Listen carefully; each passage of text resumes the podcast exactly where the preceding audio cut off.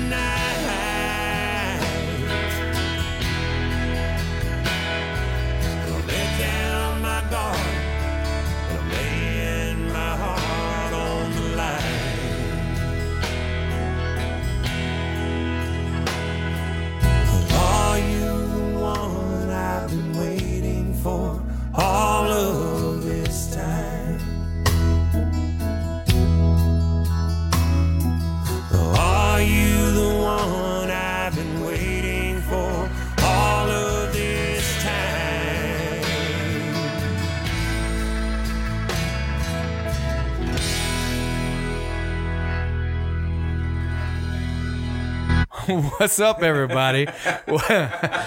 it's me, Josh Fuller. How's it going? Um, and we were in the middle of a good conversation that probably shouldn't go over the air, so that's why we are all laughing. It's Tuesday. We're glad to be here. I got with me Randy Young hey, with hey. Cut and Shoot Studios, and then we also have Scott Mortimore in here. And I know you have your own. You have what's the name of your production company? S&M Productions. S and M Productions. Oh, uh, yeah, and uh, the reason I brought the reason I brought you in here, Scott, was one I've I've known you for several years now, and the cool festivals that I get to play, you're always there.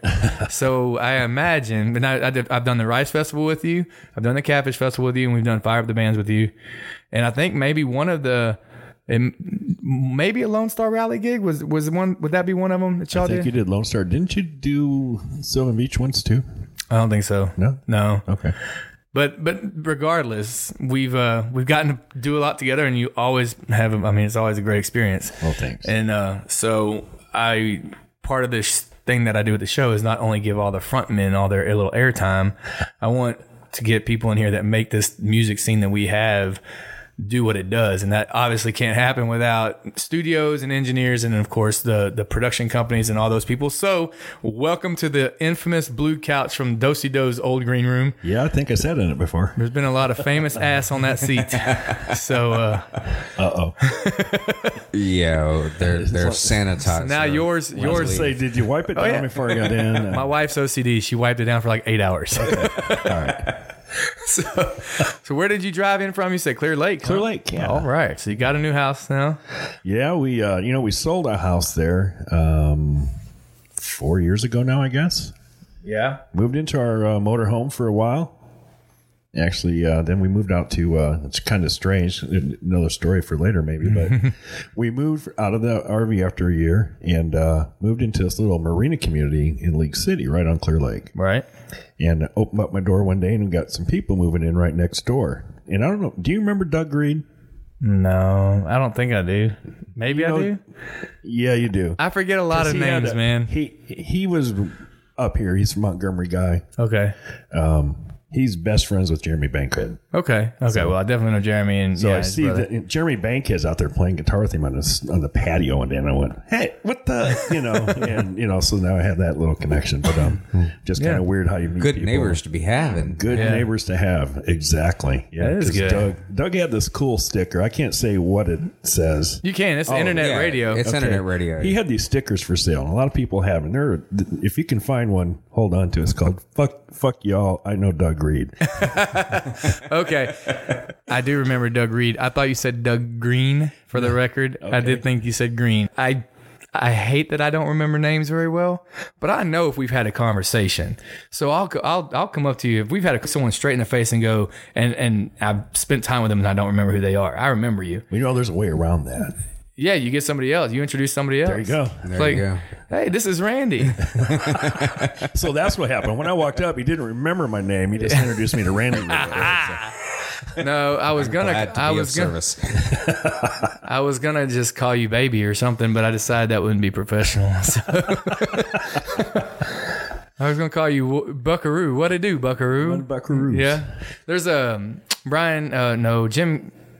No, Brian Regan has a joke about how he has a friend. He's like, okay, I don't, I don't know their name, so I w- want you to walk. I think his name is Winston. So I want you to walk past him, and right as you pass him, I'm gonna go, hey, Winston.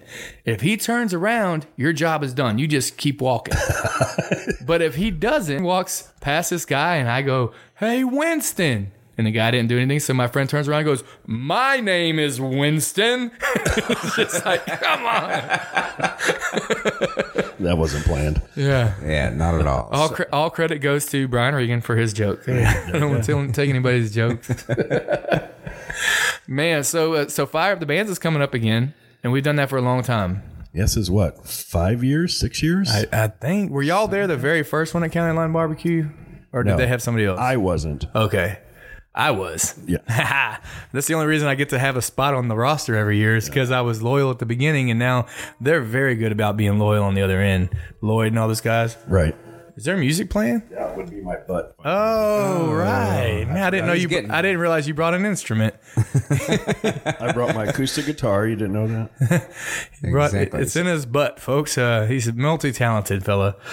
But uh, yeah, so we've done Fire Up the Bands for a long time, and I don't even remember when it's coming up. Like June or J- June? Did y'all come up with a date yet? No. Okay, but we're moving it this year, probably. That's what I've been told. Um, Yeah, I, I think it works out for a lot of different reasons.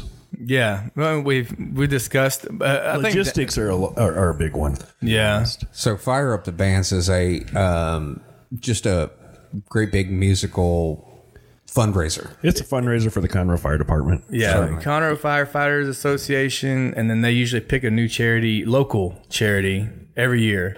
Yeah. Um, I think the last two years now, though, they've done the uh, the fireman's uh, house. It's kind of like a Ronald McDonald's house, Right. For uh, for families Yeah. to stay Yeah. up for, uh, for family members that are. uh, we had a friend of ours that was a a, a, a beneficiary of that. There you so, Um, a few years ago, and it, it, made the world a difference to her and her family, and and, and all of that. And she was a, a firefighter's wife. Had, There you go. Had cancer and all of that. So, Well, you couldn't ask for a better a- association. I tell you what, I've I've gotten to know over the years since you know mostly since becoming with Conroe, uh, the Catfish Festival and meeting all those firefighters up there, and of course Mark Taylor's sons, both of his sons, one's on Conroe firefighter and one's a uh, Woodlands firefighter. Right. But um, just such a great bunch of guys. They get mad at me every year because I don't stay at the firehouse during Catfish Festival. I stay at a hotel instead. but I don't want to hear those woo woo woo woo Yeah, and no not get lie. sleep. Yeah, can, yeah. No lie, man. Well, and I'm and I I don't have any family members that are firefighters or anything, but one I've always had even since I was a kid, just a fascination with firefighters and fire trucks and all that. But um, through Fire Up the Bands and through some other stuff of my own, just music in general, I've gotten to meet quite a few firefighters and, and other first responders too. And it's just uh it's always I don't know. It always just feels good to help them out, but it also is just good times hanging out with them. There's some crazy people. And you Oh, know they're they, they appreciate everything that you do. I'm sorry, They I do. Still forgot to turn it off. That's okay. The uh, We're not live on the radio. I know uh, up where I live out in Cut and Shoot, we have uh, two volunteer fire departments that are, Mm-hmm. uh, you know, they're on it 24 7. They come into the local stores and we took care of them during, uh, we try to, t- you know, help them out a little bit during the, during the storm, uh, during all the flooding. They, they were lacking on food because they couldn't get anywhere and all that. So we, we, we, the community came together and trying to help feed them and keep them in good spirits That's and all of that good stuff. And, uh, we just appreciate what they do. And, uh, I have a- Absolutely. a good friend of mine. His son's a, is now a firefighter. He's a, I think he's still a rookie this year. So, um, Poor guy.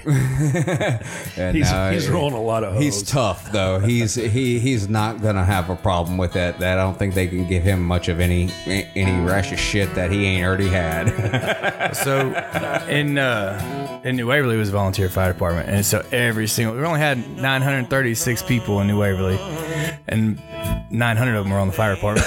had to be every single person, and and you know in those small towns, those rednecks, my my buddy my buddies were just like any excuse to have flashing lights and a loud horn on their truck, they're gonna take it, and so they were just like ah, you know, and the you could hear the, the siren go off from uh, you could hear the siren go off in town, and you just hear all these trucks, everybody with their glass packs and their fake sirens and everything just taking off.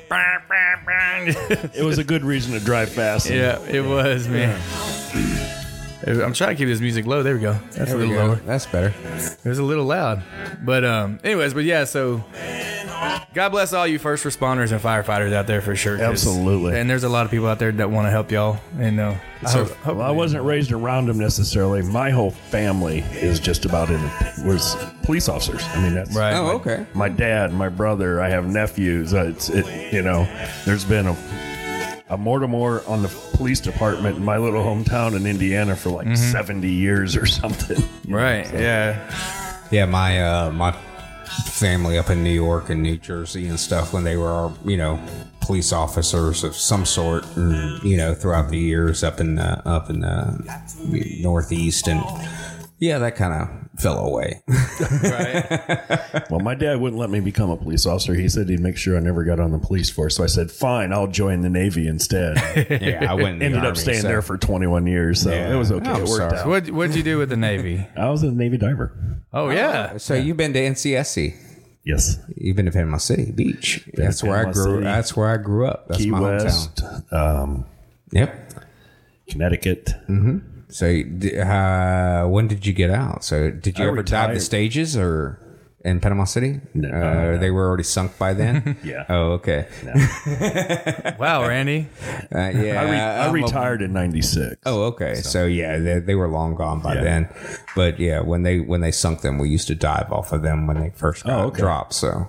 Um, the, all the old towers and the com towers and stuff that were on the beach back then, back in the seventies and eighties, that was a great time. Okay.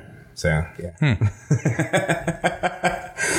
yeah. I'll, I'll- I'll surprise you with my depth of knowledge on stuff. Uh oh. Yeah. My brother and my sister. My brother's retired Navy, and uh, as uh, my sister spent twelve years in. So Wow. yeah, Yeah.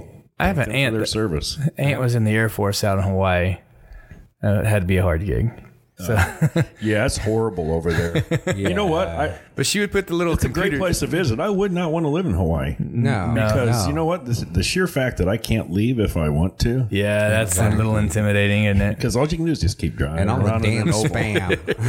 It's like Yeah, and spam. left turn. Yeah, I think she put radars. She put something to do with the radar and the nose cone. That was her job. And Oh she wow. oh, that's cool. Installed those in the jets and stuff. Spend any time in Naples? I don't. Uh, yes. Yes. guess you had to be there. Sigonella. Uh, Sigonella. Yes. Yep. Oh, I caught Sigonella once. I- You always cook your chicken fully. You gotta cook it all the way. Catania, Sicily. yeah. Yeah. Yep. Sister. Those are all names from Street Fighter. Y'all can't fool me. Taormina. Yeah, my brother was in Key West as well. Palma? Or, I mean, and uh, yeah, he was in Key West, but he was also in. Uh, well, oh, good lord, I, I can't even keep up with it, where all my brothers and sisters were stationed at. I mean, I was sta- I, I, I was army myself, so well, Okay. Well, I won't hold that against you. Yeah, I know. Yeah, It's- Hey, you beat of Navy things. this year, first time in like 56 years or something like Yeah, that no in football. It'll be the last time. Yeah, we're gonna leave Josh out of the military conversation. Hey, I tried. I tried to go to the Navy. Um, I failed my hearing test. Turns out I'm deaf in my left ear. Huh? Exactly. I was artillery. I went to MEPS. I went to MEPS twice, and then tried to get a waiver. And one dude was like, "Dude, when you notice the beeps weren't there anymore, you should just flip the earphones around." just like, oh, Well, why didn't you tell me before I went why in? did I think about that? Guess I'm not smart enough for the Navy. But You could have gotten the Air Force. Yeah, I was- I think you I was- could have been on a carrier, no problem. judging by all those dudes that were going to the Air Force and MEPS, I think I was a little oversized. oh, they were pretty uh, wiry fellows that were in there, and they had different. But his, for some reason, there was the weight. They took weight off on certain certain Well, things. it was always a it was a cool thing. I mean, if you you've been to Panama City, we had Tyndall Air Force Base there too. So we had a bunch of we had a fighter aircraft wings, you know, stationed there, and the pilots would come to town, and they you know they'd come out and party, and there's just little guys, you know. Mm-hmm. I mean, they're just tiny because they got to fit in the cockpit. I was going to say, you ever that. seen that little cockpit you sit Yeah, in? you know, I mean, like, dude, you just need to leave. Look at a Blue Angel pilot. I don't think many of the Blue Angel pilots are, are oh, like over 5'11. Yeah, That's I mean, crazy. They're just they're well, I still could qualify then. There you Yeah. go. but I think you got way less than a ton to be in. you can't you can't weigh more than the payload that you're dropping. Well, You're like bombs away, ejector seat. ah, it's an f bomb. Anyway, well, we've done dropped that one. Um, but back to uh, I'll bring Oh, this all four circles. thanks, So, mom.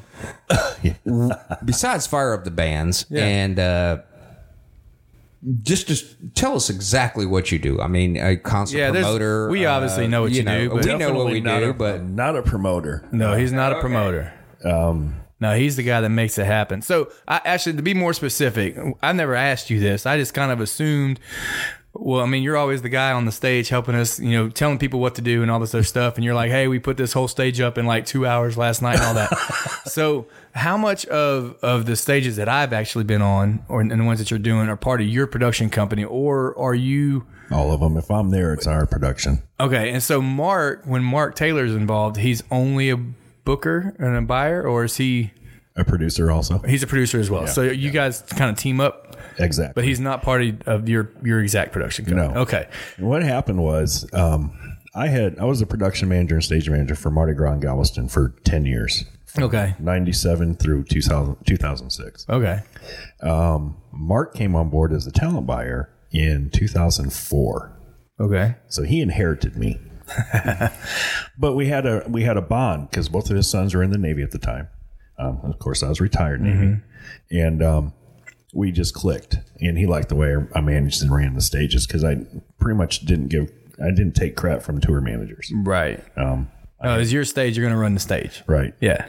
So he liked that. Um, and uh, after Mardi Gras, that he did it for two years, and um, he said, "Call me one day and said, hey, can you come yours?" So Yeah. He's. I'm. Hey, I'm. I like Mark. He he books me sometimes. you know what? Uh, a lot of Texas artists have a lot to thank of Mark because uh, most of them wouldn't be around if it wasn't for him because he he stayed on point and he knew that they were going to be there. Yeah. you know, it's funny. He he's the one that kind of started Eli Young.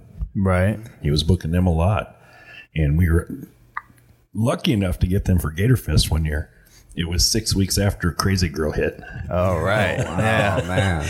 and of course, you know you couldn't have planned that any better. Well, I know in my wildest dreams when people would call me and were like, "Hey," I, like maybe even the first year I played Catfish Festival, or no, it probably wasn't the first year, but I'd released my first album, and so I'm going, you know what? Things could really blow up. And so when people are asking me if I'll play eight months in advance for this this amount of money, how do I know I'm not going to be worth more when that comes around? And, and my band's just looking at me like, "You're worth what you were worth." They're like, "Now, that's what you're worth." you Well, know? I remember the first time I put Cody Johnson on stage. I think we paid him seven hundred and fifty dollars, yeah, sounds about right. and uh, I think he's up to like ninety. at least.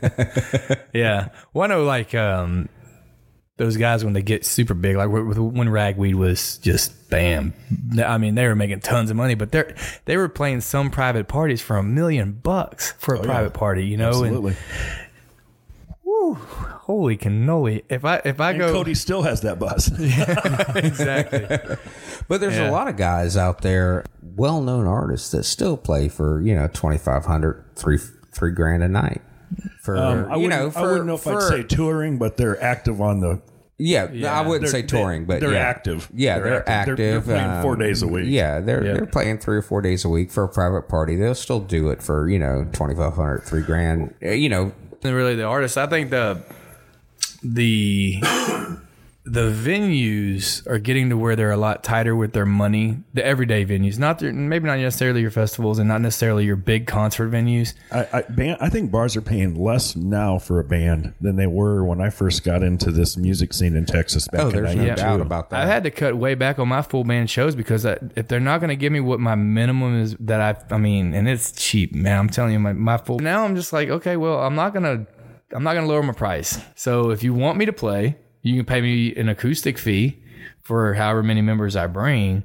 But I'm not gonna, I'm not gonna come play for less. One, I've already promised my band that every night that they're with me, they're gonna make Right, and those musicians have you know there's a, there's a a rate that they have to like more or mm-hmm. less like me. That's don't okay. come. Find somebody else. Right. Like, you know. exactly. Yep. It took me forever to get to my getting my head around the fact that I might play less shows, but what I play is going to be at least meaningful for my, my direction that I'm trying to go, or compensate me for my time when I'm away from my family. Because I've, I've reached an age. My kids are. I like being home. I Right. like being around my mm-hmm. kids. I like being able to go do stuff with my family. So if you're not going to pay me to leave my family. Or if it's not something, some Exactly. big event, then I'm not going to. It Well, you know, that's the move that I made a few years ago. You know, Yeah. up up until 2000, I want to say 12. I think 12 or 13. I I, I did my I had a corporate gig. Hmm. I was a commercial uh, class A commercial facility manager. Okay. Uh, Post Oak Central. Right. And uh, I was doing this on the weekends. Gotcha. So I was never home.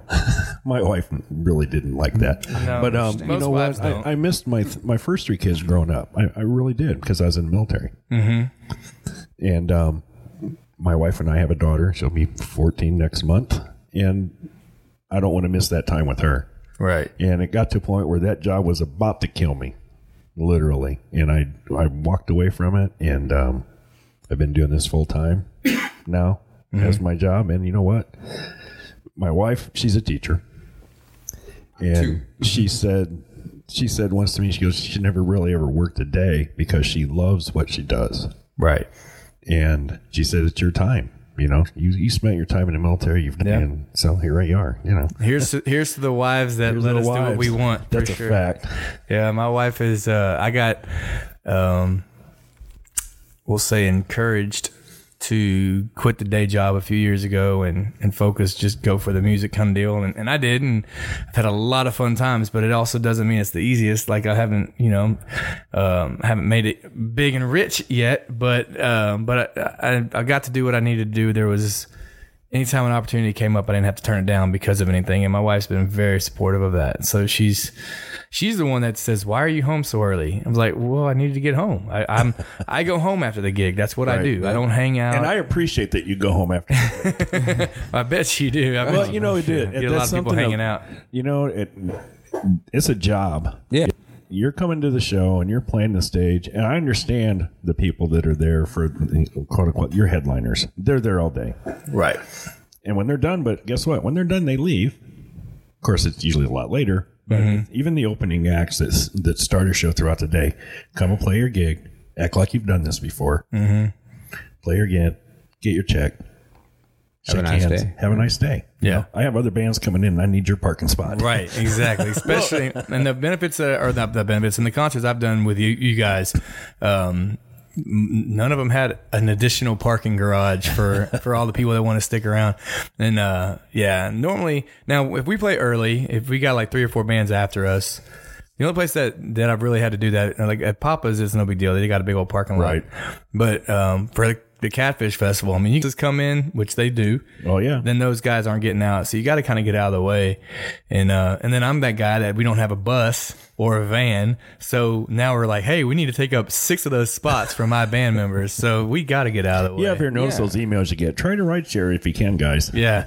Yeah. Well, you know, the the first and foremost, mus- music, and we've talked about this before, is a business. Mm-hmm. You know, you're there to do a job and entertain folks. I mean, don't get me wrong. You, you, know, you're having a good time and you're letting other people have a good time and, and all of that. But when, you know, brass taxes, it's a business for the artist, for the production company, Sure. for a studio like me, if I'm coming out and I'm shooting video or uh, whatever I'm doing, yeah, you can have a good time doing it, but it's a business and you're there to make a buck and entertain people. Right. And when your job is done, It's time to go. it's time to go.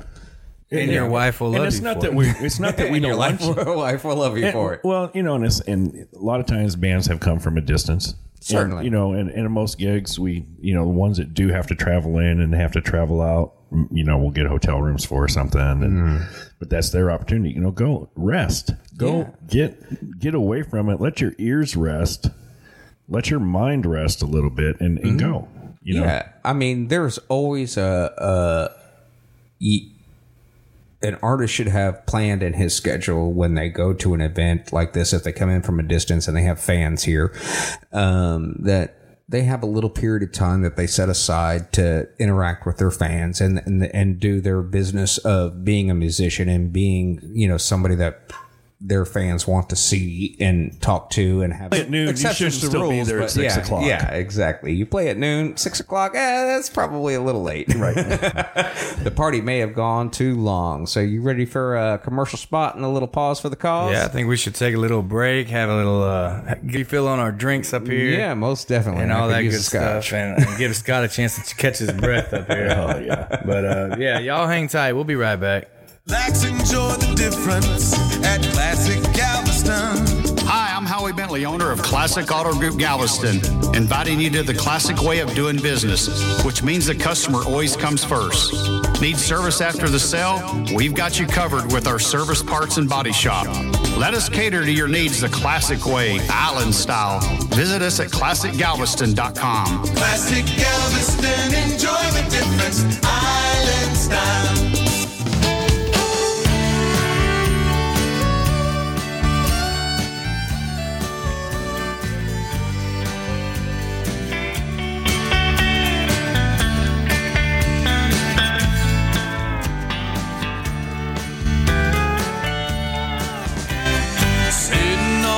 Banks of the Brazos, wondering what I'm gonna do today. My pole's in the water and the beer's still cold, but I ain't had a bite all day. Don't know when it wasn't left a path to success, but I know it's been more than a year. While the rest of the world was out there running the rat race, I've been sitting drinking beer and living on Lone Star Time, wondering where I've been. Should I make up my mind?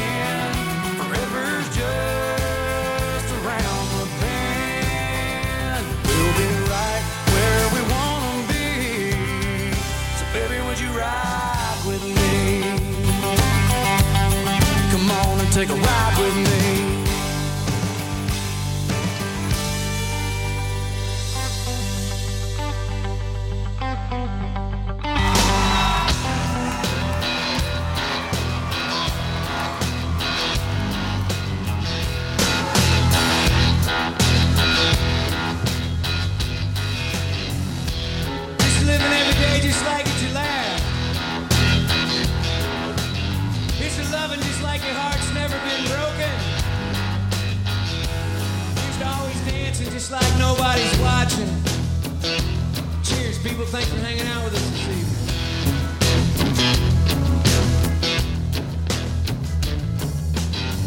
Sometimes you get beat up good, drive yourself crazy being misunderstood.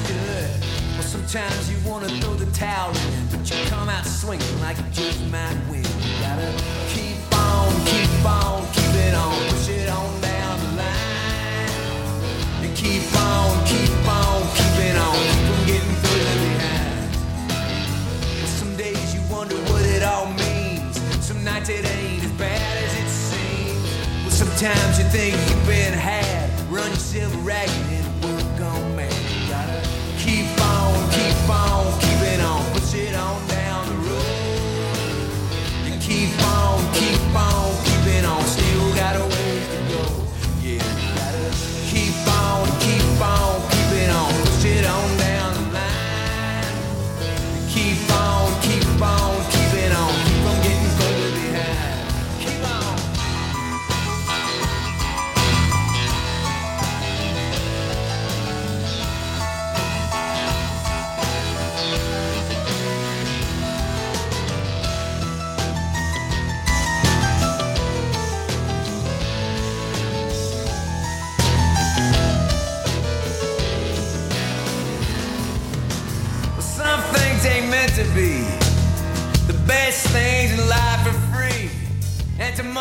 Still another day. Ain't it funny how the truth sounds so cliche? You gotta keep on, keep on,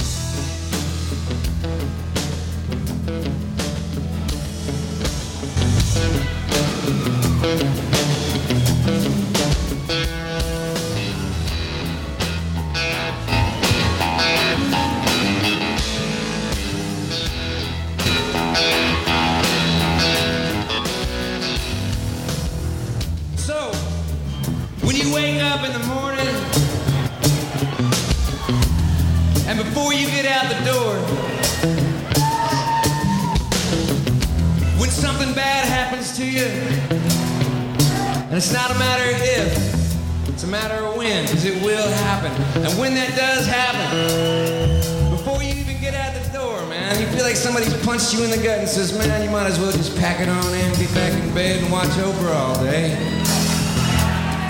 Really ain't worth trying to make a difference in this world, because bad it's gonna happen to me. And trust me, friends, it happens to everybody, every single day. So when you do muster the strength to leave your household and go to work, school, play, cheat on your boyfriend, whatever it is you're gonna go do that day, just know that everyone you pass, they know how you feel. They're going through the same shit you are. Know that. And do me a favor. Do me a favor.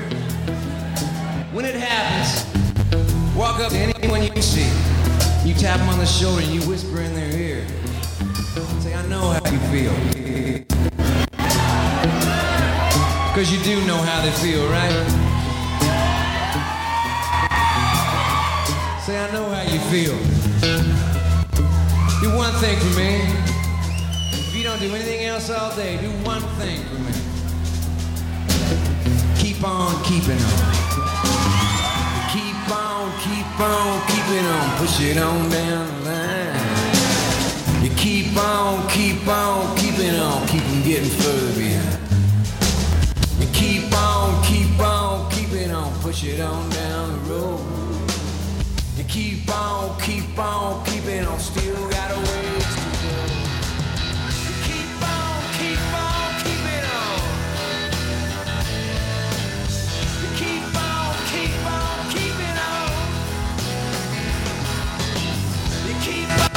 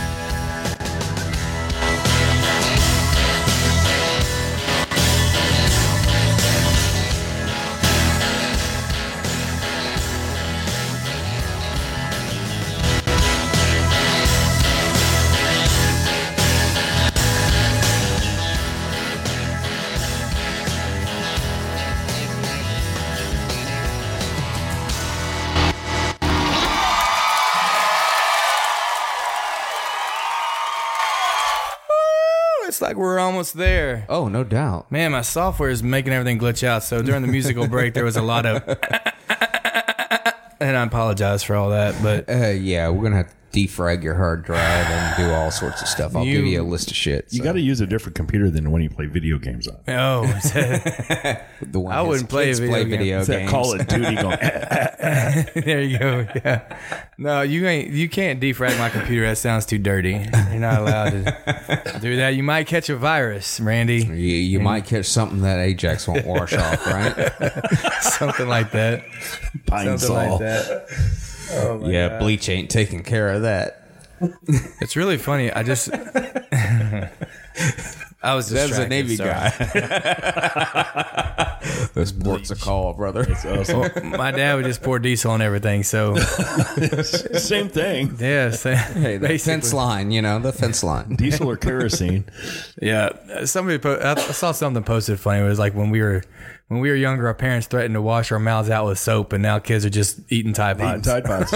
What the? F- nah, I- As you can tell, Randy has some whiskey in his cup now, so the f bombs will be flowing. No, Uh, they're- I'll try not they to, Will, they but, will uh, not. They will not. My ice isn't clinkling, but yeah. Yeah, we got we it's, got um, now we have some drinks. I decided to share, but unfortunately, um, it was a rough week for my wife, and so our whiskey bottle is empty.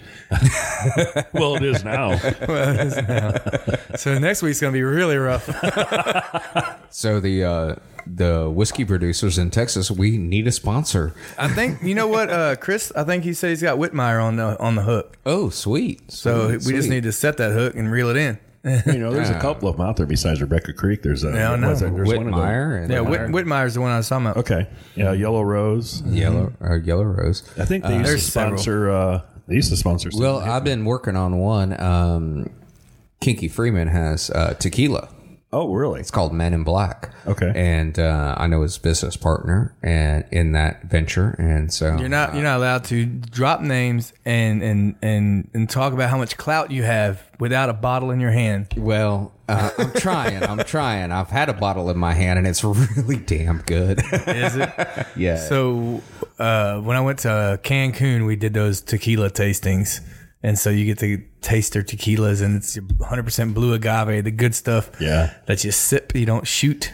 Right. And so now I can't drink tequila. Like I can't do the shots. I have to have good old sipping tequila. That's real good stuff, and It's, it's, like a uh, good scotch. yeah, it can be. It can be for sure. I, I enjoy it, but it's still there's still a tequila taste to it that eventually I've had enough of that taste. I got to move back on. Nothing replaces bourbon and whiskey No. for me. And it's love it. well, a good Scotch will. Uh, you can Single shoot- malt Macallan will Yeah. always.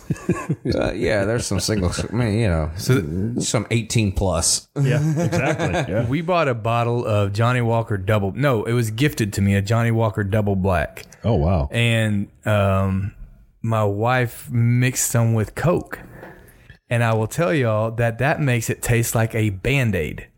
so don't ever do that. It was awful. The only thing you mix with scotch, if ever, is maybe some ice. Well, Johnnie Walker, Johnnie Walker does not produce a Scotch. Period. The end. They are all a bourbon. It's all a blended. Right. Uh, even blue is blended. Um, even though it's entirely overpriced for a blended whiskey, but Scotch is a single malt, Macallan or you know one of those guys. And it has to come from Scotland. Yes, it I does. love it. Yeah. I'm gonna love it, and uh, you know, strange facts and full of head. They use old. Uh, like that. Now you're speaking my language. they use old Jack Daniels and old bourbon barrels from the United States to ferment their whiskey or their scotch in because in the United him. States barrels are only allowed to be used once. Hmm. So that's why you always see Jack Daniels barrels and you know Jim Beam And they're barrels and everywhere. They sell those. They sell those um, Jack Daniels wood chunks from their barrels that they cut up so you can smoke Yeah. your meat. Yeah, so they uh, they can only be used once in the United States. In Europe, they can be used as many times as they like. Well, okay. Strange facts. Throw on the peat moss. Thank you, Randy. Um, moving on to music. Yeah, back to music. Uh, hey, but music and booze always go together. Yeah, they do. They do. Uh, I've had. I've had. I remember the best cook-off, Houston cook-off moment that I had was when we were playing down there for the cook-off, and um, Dennis.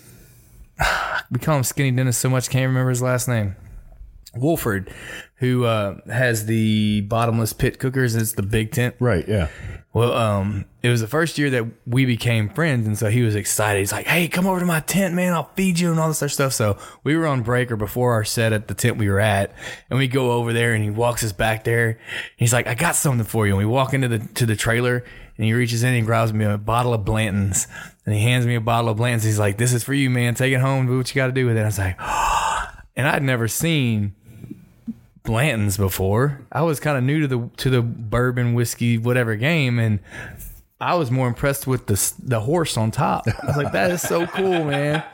And uh, and the food was delicious. Yeah. So then the next year I went back over there thinking, you know, hey, I'm gonna go get my Blanton's. And, he's like, hey, would you like some sausage? Yeah. Damn. Damn. Should have got two bottles. That's right. So now, I mean, because it's hard to get Blanton's, they don't they don't ship much of it out at, at once. And I got lucky one day at Specs here in the Woodlands.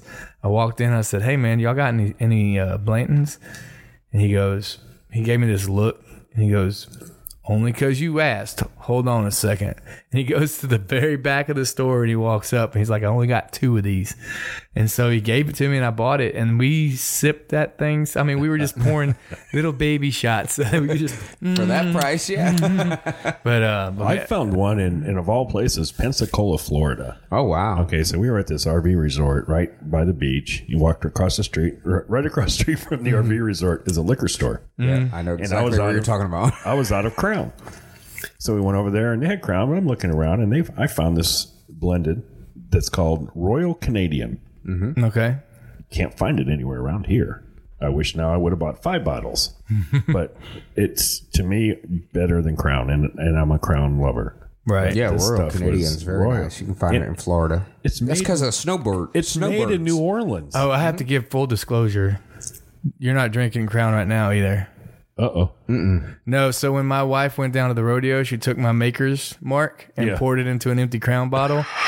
And that was the bottle that you grabbed out of my hand a minute ago. So you're actually drinking Maker's. I Sorry. knew that. I have a Was, bottle of that. I at knew that wasn't Crown. Oops. I've been to your house before. yes. Maker's. I got a bottle of Makers from Blue once. Did you? Yeah. It was on his rider. Gave it to him. He said, "Dude, here." take it." Oh, nice. See, I never, did, Awesome. I never, did, I never did riders. Nobody ever really asked. and I don't think anybody would have ever taken me seriously if I had said, "Yeah, here, I need a bottle of whiskey," and they're like, "You got a gig. Be happy."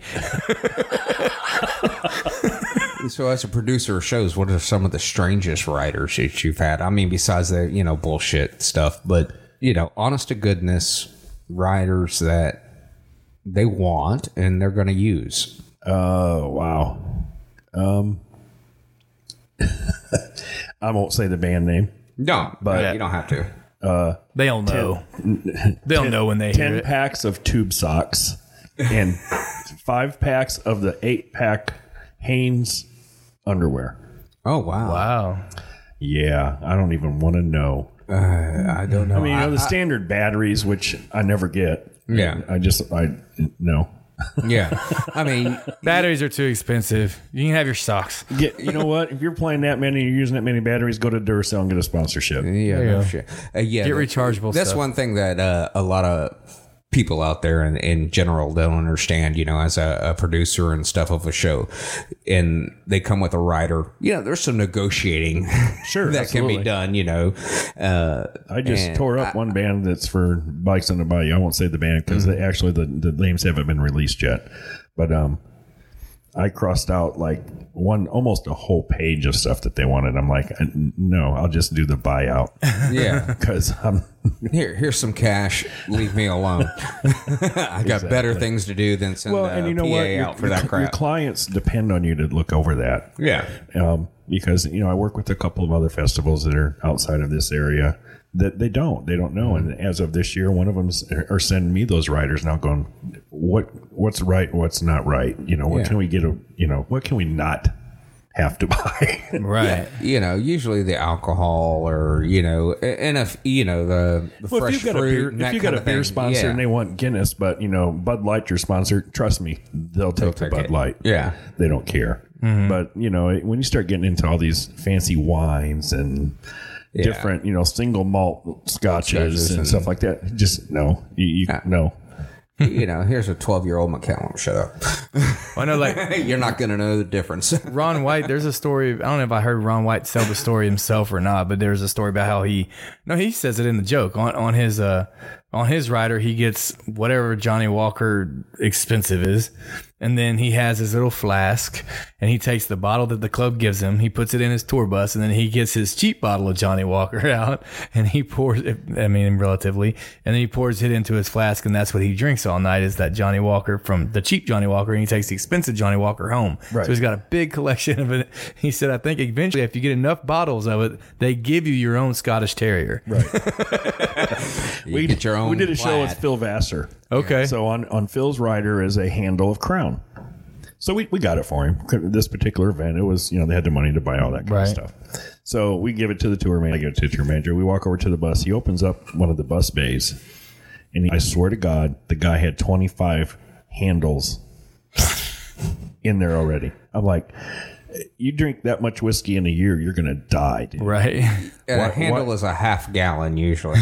yeah. It, it's insane. So I guess they just have the one seven. rider that they make and they send it out to everybody and they don't think about it. Exactly. And you know the reason all that, you know, you see the stuff about the, you know, you've heard green the stories M&Ms, green- yeah. You know why that came about. Right. People weren't reading it.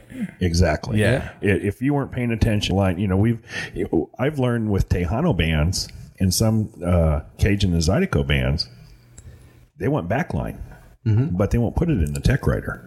It'll be in the hospitality rider. Yep. Hmm. I mean, literally, it'll be buried in a hospitality rider somewhere. Uh, backline will be provided. And I had it happen last year. Wow. At, at Boot Fest in Victoria. Um, it was on the rider, but it was in the hospitality section that they needed a drum kit. Wow. Fortunately, the very opening, the first band of the day that was kind enough, we paid them a little money, but he, I had five bands played on the same kit all day. Man. That's awesome though. for That's a a hell of drummer. a good kit. Yeah, well, for a drummer. My monitor guy was real freaking happy. Oh, yeah. I ain't gotta do shit. the patch guy was ecstatic. He didn't have to mic five steps. And then here comes here comes Josh Fuller with his left-handed drummer. Let's just go ahead and screw up this whole system. yeah, well, you know these goofy foot drummers, man. It's just wrong. That's just wrong. How many of them are there? Like how many? I think I in, mean, in my day, I mean, I've been doing this a while. I think I've seen three left-footed drummers. all right, mine's one of them. Yeah, yeah. Um, There was I another might have seen band. three, maybe four over the years. Yeah. There's another band that we've we've played a few shows with. Oh, oh, it's um, Ronnie Tinsley, and he's a, he's a guy that's doing country now, but he used to do rock. And he was he's the Ronnie Tinsley and the Dark Horses or something like that. But his drummer is left-handed, but he doesn't like to play with others. So we still have to use two kits. Well, you know who's left-handed, and someone that you know who's left-handed does everything left-handed except play drums. Who's that? Spencer Booth, Huh? Jason hmm. Cassidy's drummer, left-handed, but he plays right. Interesting. I guess he had a right-handed teacher. Prob- I, Yeah. I've never, I never asked him why. Well, what's funny is I'm right-handed. Well, the, the the jury's out on that. I think I was supposed to be left-handed, but I just be- became right-handed. But since my drummer's been with me for ten years, whenever I tinker, I've tinkered on his kit. So now when I sit down at a right-handed drummer's kit, there's feels no I can't even tinker. Right. I'm like, ah, what do I do with this? It's all on the wrong side. my my kick foot and my hi hat foot are backwards. I can't. No, can't do it. I play with my legs crossed, and that just that's, that looks ladylike. I can't do It's that. like you got to go pee. yeah, it looks like I gotta go pee while I'm playing the drum. It's just wrong. So I don't play the drums. The- But- yeah, they're- that left-handed, right-handed thing is just. So It's you know is it too hard to ask if you have a favorite event that you've done? Does one stand out more than the rest as far as whether it was crazy or if it was just I miss good? I miss Mardi Gras in Galveston back in the day when it was big. Um, what they do now, I know they're trying to. You know, Mike, the guy that owns Yaga's, really is the guy that puts on Mardi Gras now Okay. down there, um, and he's doing what he can.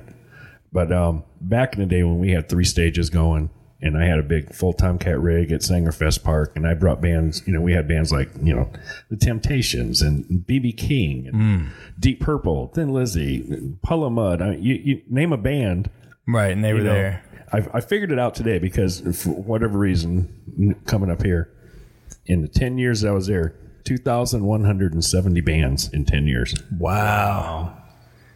That's a lot of music, dude. It is a lot of music. it's a lot of music and a good memory. And you know, we had a lot of bands that you've heard of, a lot of bands you didn't. know. right. When you one never, of my, and one of my know. favorite bands to work with and all that time was remember the Spin Doctors? Mm-hmm. Phenomenal band to work with. Just hands down, just great. They're Just- just they real super and- easy. yeah. Yeah. But that's how it's become now. You know, because I've been in the Texas scene for a while, there's there's certain acts that I look forward to having. Kevin Fowler, Roger Creager, Cory Morrow, Pat Green Mm-hmm. every one of those because you know you for what I do as a manager, I bond with these tour managers. Right. And the best compliment I've ever received was from Kevin Fowler's TM, Darren. They were pulling up to a festival down in Victoria, Boot Fest. He goes, Scott, as soon as I saw you standing there waving waving at us to direct me in, he goes, I knew we were going to have a good day. That is a good compliment. And that's the best compliment I could get. Yeah, it is. It is, and you you do have a great reputation, um, outside. You know, um, And a lot of that has to do with Mark Taylor. You Yeah. know, Mark Mark liked the way I managed the stage, but he's brought me down to a little bit of okay, well, let's negotiate a little bit. You know, there's gray areas. It's not Right. just black and white, which is hard for a military guy. like you can still be a hard ass, but just maybe not on this thing. pick. Well, no, not even a hard ass anymore. It's more. Um, it's not my way or the highway. It's let's let's do this together so we both have a good day. Right. Yeah. Right. And there's been times when it didn't work out real well. I mean, I've, I've run into it with different. Well, I remember the only we played that Winnie Rice festival, and it was a technical problem. Like there was just like I can't remember unless there was a glitch in a line somewhere or something, but everything else was perfect with the show, you know. But it was, You know, that uh, was the, that was last year I worked. Rice was, Was it? you were there because that next day I had a major fallout. I was getting ready to mix a band. I was looking at my iPad. I looked up and it was like I stepped off of a four-hour tilt-a-whirl ride. Hmm.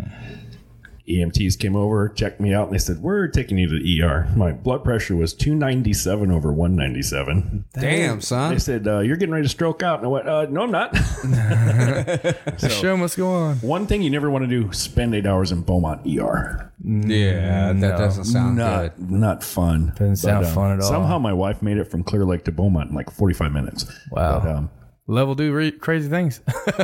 but that uh, that was the last time I worked with Winnie. yeah.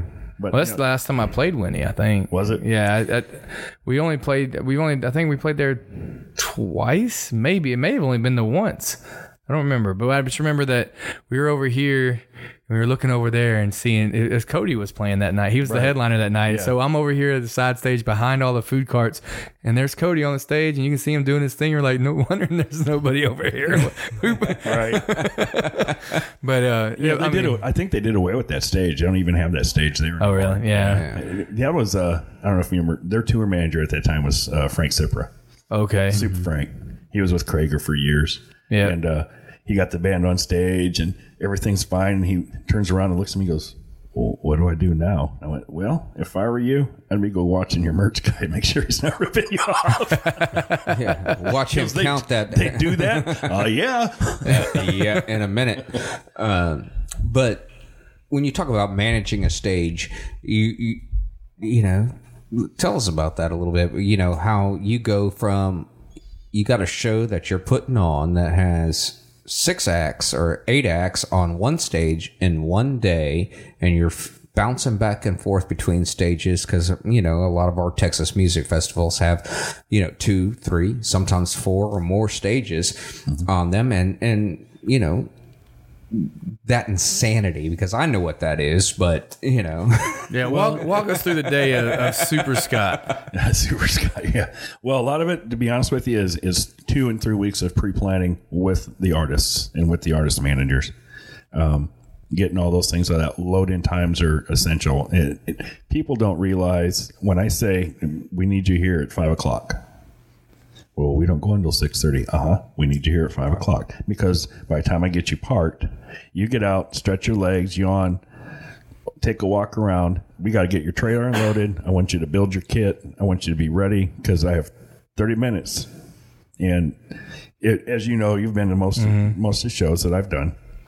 I have usually you'll see the same three or four stage hands. Right. It's kind of like my core group. These guys, I can't live without them on a show Yeah, they know what the because. I can. We have a standing bet. Their turns, which means getting the previous band off and the new band on.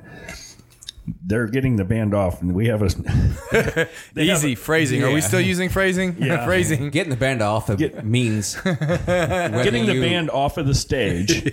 over under or I they have to do it in under eight minutes. Yeah. eight minutes or under is, is is our goal. That gives me, in most cases, you know, at least twenty minutes then to get the next band on, get them mic'd up, line checked, and roll. Mm-hmm. And it's a game of mastering Tetris.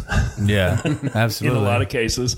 And the key is it, it's your crew. It, you know, I I couldn't do anything that I do if we didn't have the right people on stage. Between the stage hands, the uh, the sound engineers, the what they call a patch guy. You know what that is. Yeah. Um, patch guy is, is key because. He's trying to deal with four or five snakes sometimes on on Yeah. the deck, you know, taking out stage boxes, you know, re- Yeah. rerunning lines and whatnot. And it, you've got a And it- you got a good patch guy. Your day is your day is yeah, good. but it's the communication with that patch guy. He he knows all your crew, and so when that drum kit comes, you know, rolling in, and he's the guy's punching in, you know, that Tom or whatever, and he can talk to that patch and guy my and say, crew, "Hey, what, Tom." what you may not know or recognize is one of my guys is knows all about lighting. Mm-hmm. One of my guys knows all about drums. One of my guys knows you know about guitars. So Right. they know they can help Mm-hmm. remic stuff. They and they know what they can and can't pick up when it's time to get get the stage off. You know, Yeah. get get the gear off of the stage. Right. They they know it needs to stay. they aren't going to pick up an artist's guitar. But they'll pick up the amp yeah, I mean, you know, and footboards. There's a touchy area there with some with some guitars players, Yeah. especially um, the ones that have the harmonizers. That there's there's different things that they Yeah. want to use. That you know, their vocals. I won't mess with any of that. I have them do it themselves. Um, and there's there's times when it gets touchy. I Yeah. mean, I, I've had to jump into some band's production guy's ass and say, "Hey, you know, I've got another band going on here in 12 minutes. Get the fuck off." yeah, Move it, move it, move it. You know, hey, I'm on There's- schedule here. This is how this is. This gonna isn't roll. time for a Yeah. band meeting. Right.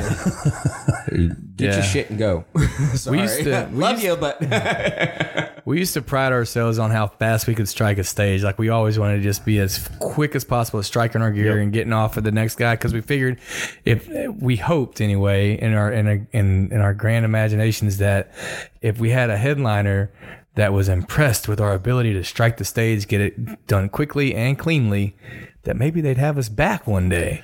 Well, there And, you go. uh, and there's something to be said about that. Yeah, they certainly do. there is. Because there's artists that go, well, we really don't want them to play in front of us, Right. Because it I've takes heard, too I've long heard it and because of they that. take too long to get their shit off the stage. you know, the quicker an opening act can, you know, exit. You know, they've done their job. They they're, they're ready to go. Let's get their crap out of here, and let's give these opening act, you know, the headlining act rather, uh, as much time as they need to, you know. Be- besides some of the egos that you have to massage at some of these shows, I truly treat the opening act that's getting a pittance of Mm-hmm. money from what the headliner is. But I try to treat them the same as I would treat Certainly. that headlining act. It- to me, there's no difference. Right. Especially if they Not come in one with the right attitude.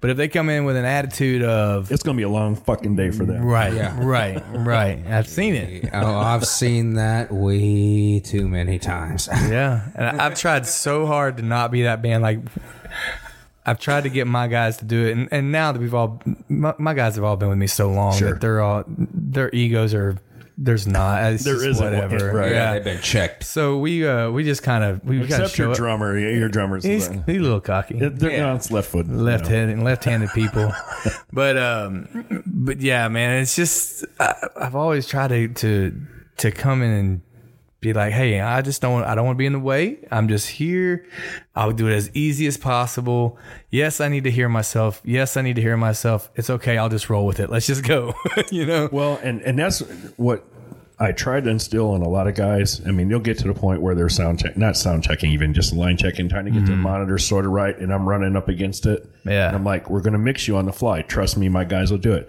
And I, the, our monitor guys have never failed. No.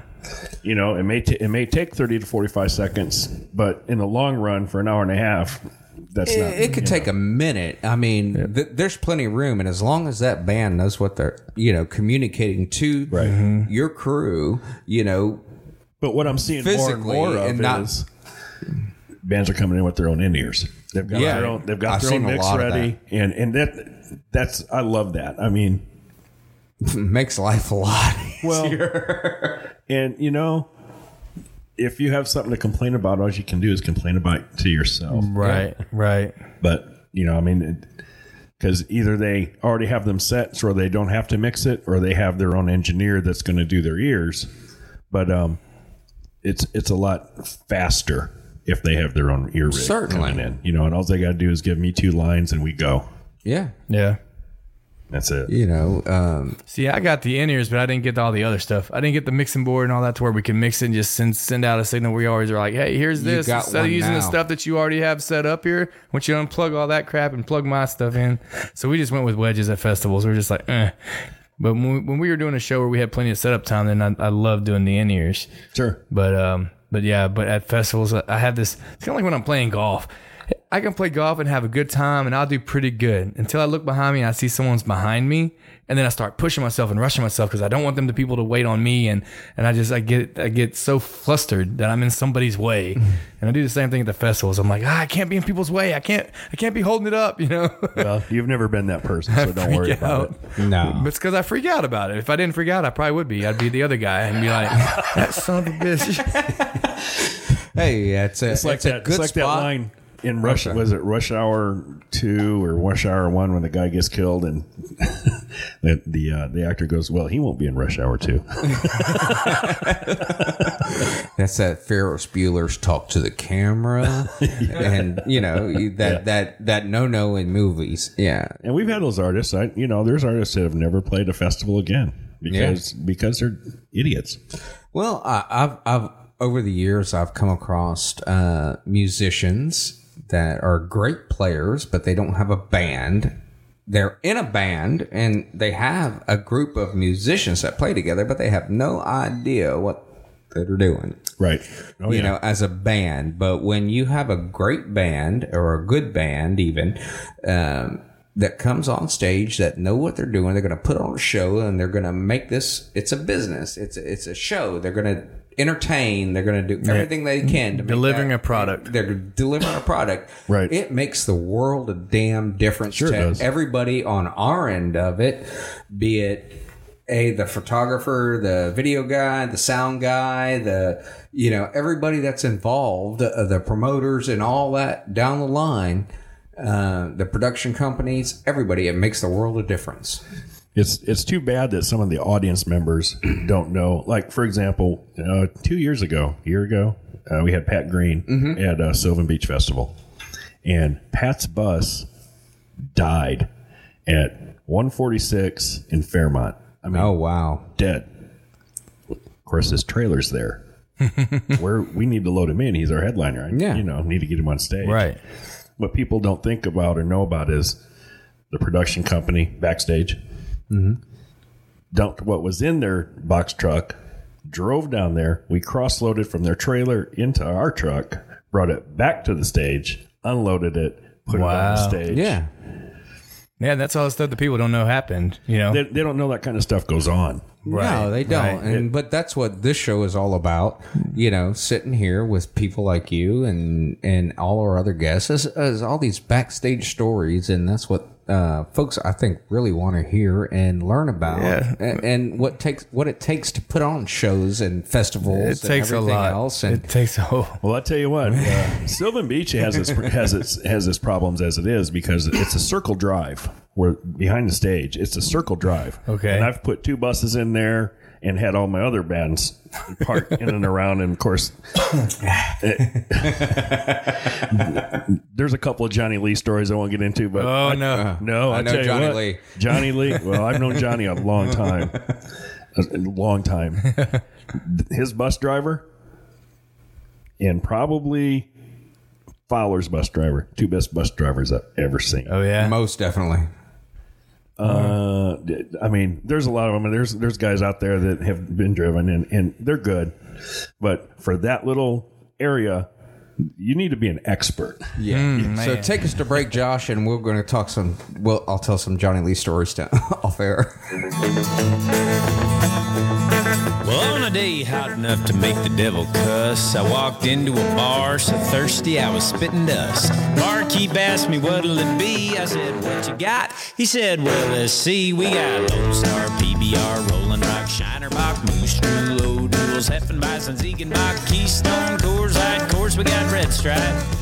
Amstel, Amsterdam in the tall can. Michelob, Miller Lite, Guinness by the pint glass. Doppelbock, Lager, take his waller cause it's going fast. Oatmeal stout, a lot of line and kugels. Open up your wallet, no time to be frugal. There's 99 bottles of beer on the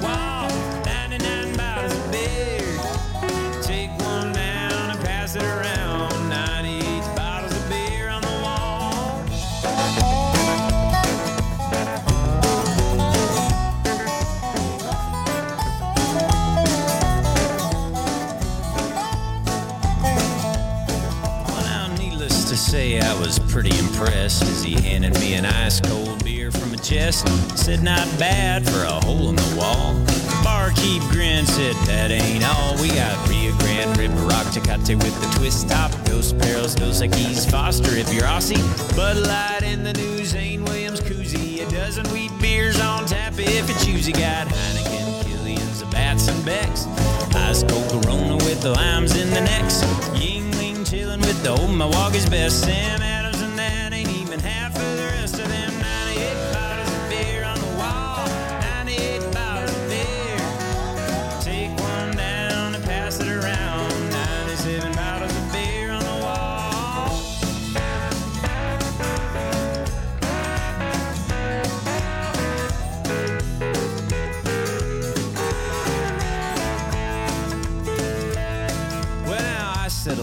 with my favorite brew.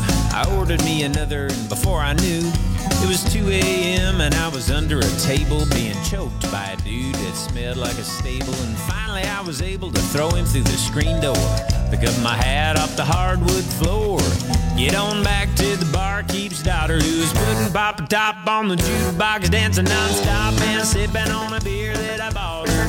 We were drinking it like it was water. There were cowgirls everywhere wearing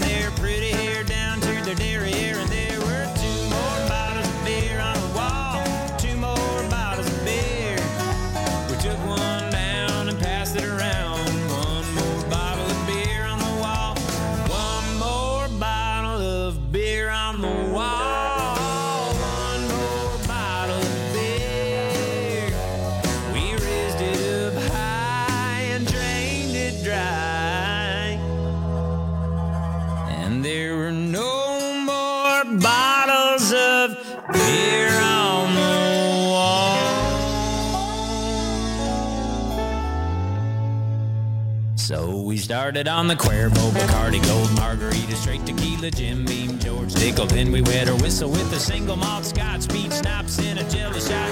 Captain Morgan, pour some more of them cider sliders, flying tigers. Dr. Pepper for the designated drivers.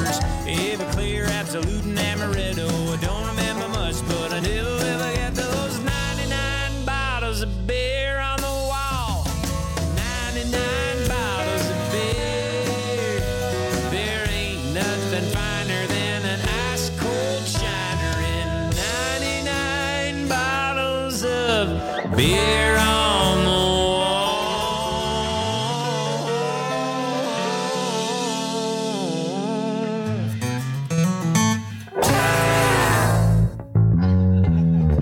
Anything's Mexican if you put a lime in it, right?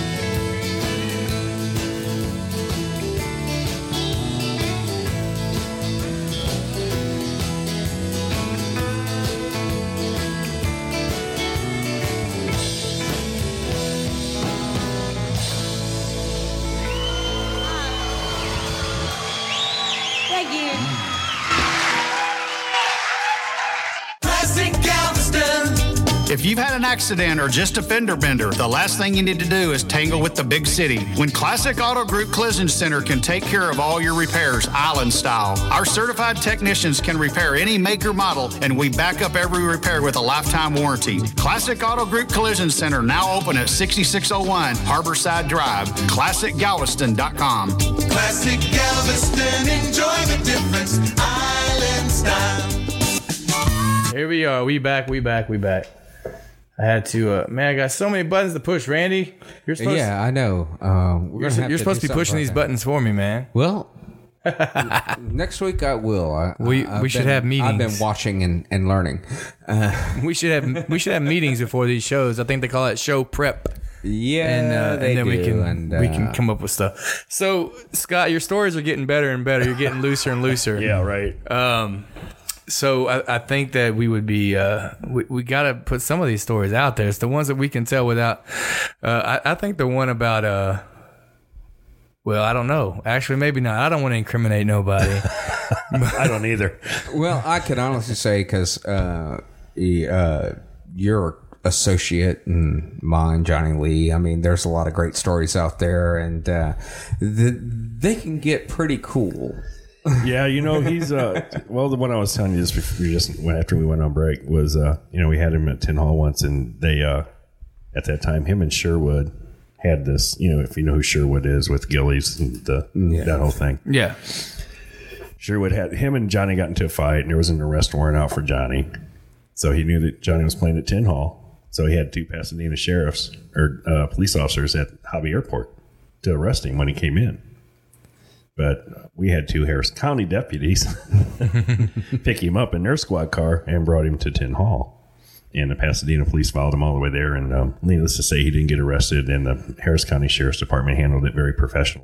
yeah, it sounded professional when you told it off off air. Show went on as planned. But those are the great stories that uh, that we'd love to talk about here on this show. Is Oh, how about an raw oyster run for Johnny yeah. Lee once? yeah, there nice. you go. Nice. Can you get me? Can you go get me some raw oysters? What? I need like six quarts. Wanted to take them back to jo- uh, um, Branson. Some- yeah. So my only Johnny Lee story that I can tell Oh, and it's a good one. Yeah, it's pretty decent, but so we were playing. Sorry for coughing in the microphone. So we were um playing at the Redneck Country Club, and I actually wasn't the one. I wasn't on the bill. Actually, it was my buddy Eric Myers was playing. He was the, he was support act that night, and then at the RCC. After the headliner goes on, you play the after party. So you play twice that night. So Eric was up there playing. He asked me to join him, which was nice, nice thing for him to do. So we're up there and we're just jamming out. We're having a good time singing songs. And I forget what song we were playing, but I know I was singing and we're uh we're we're doing our thing we're singing it was probably about i don't know 30 45 minutes after johnny had gone off stage you know and all of a sudden i noticed that the drums just sounded really awkward and weird. Like they weren't quite right. They're a little off and there was some extra clunks going on here and there. And so uh, we get to the we get to the instrument the, the musical break so to speak at the end of a, at the end of the course. And I just kind of look over my shoulder and there's Johnny on the drum kit.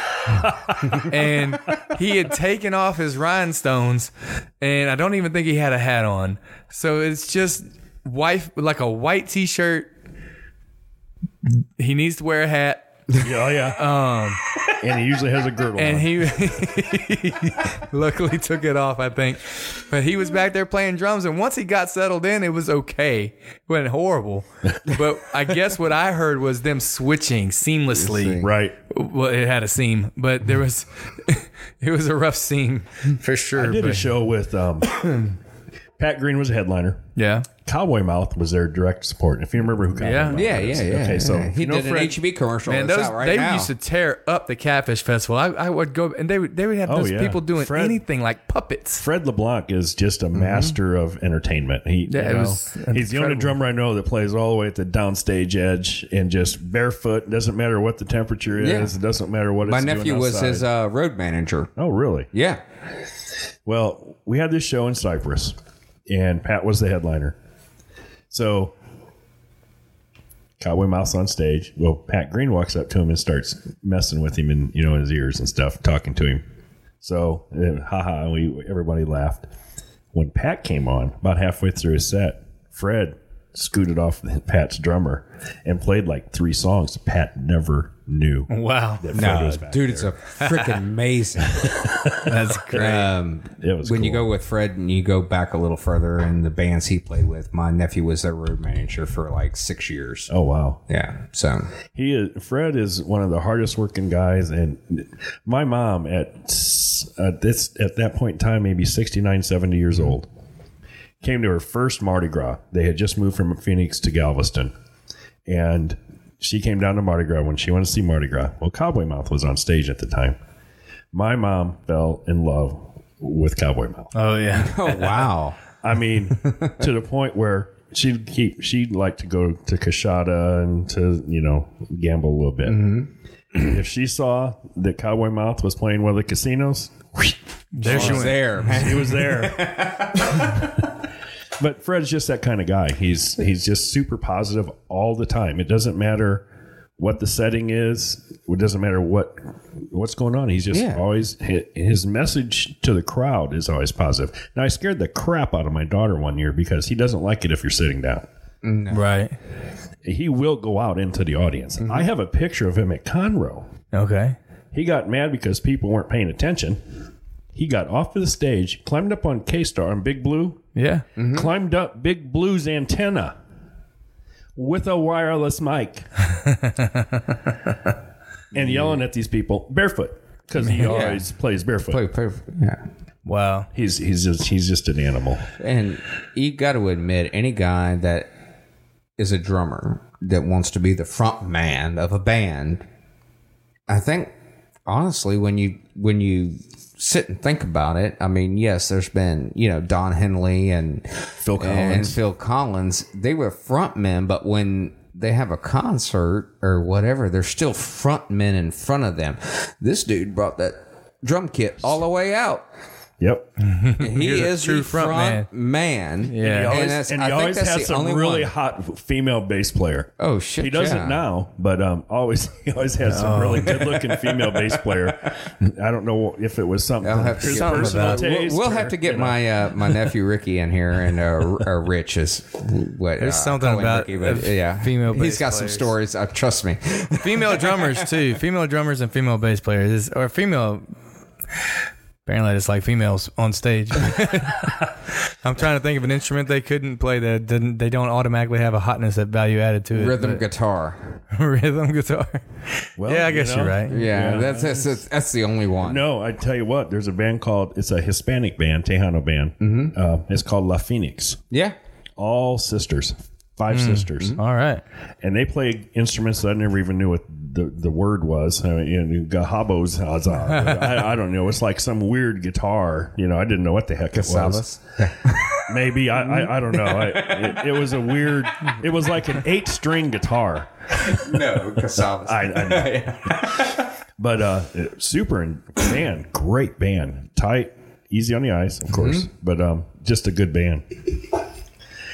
Get your mind out of the gutter. No, there's nothing better than a tight band. Uh, That was wrong, I, I found uh, I worked with uh, a, a Latino radio group for many, many, many years here in Houston, and uh, got to meet a lot of those folks. And Okay. uh, the, the ladies there that were in those bands uh, were by far some of the most professional and best players that I have ever heard in my life. And they were really easy on the eyes. And they were a lot of fun to be around too because they enjoyed the music so much.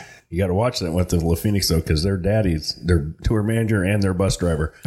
yeah. Yeah. He's got like eyes everywhere. That's La Costa Nostra, you know. yeah, you know. yeah, Yeah. exactly. You know, there's some Mexican mob too. Trust me.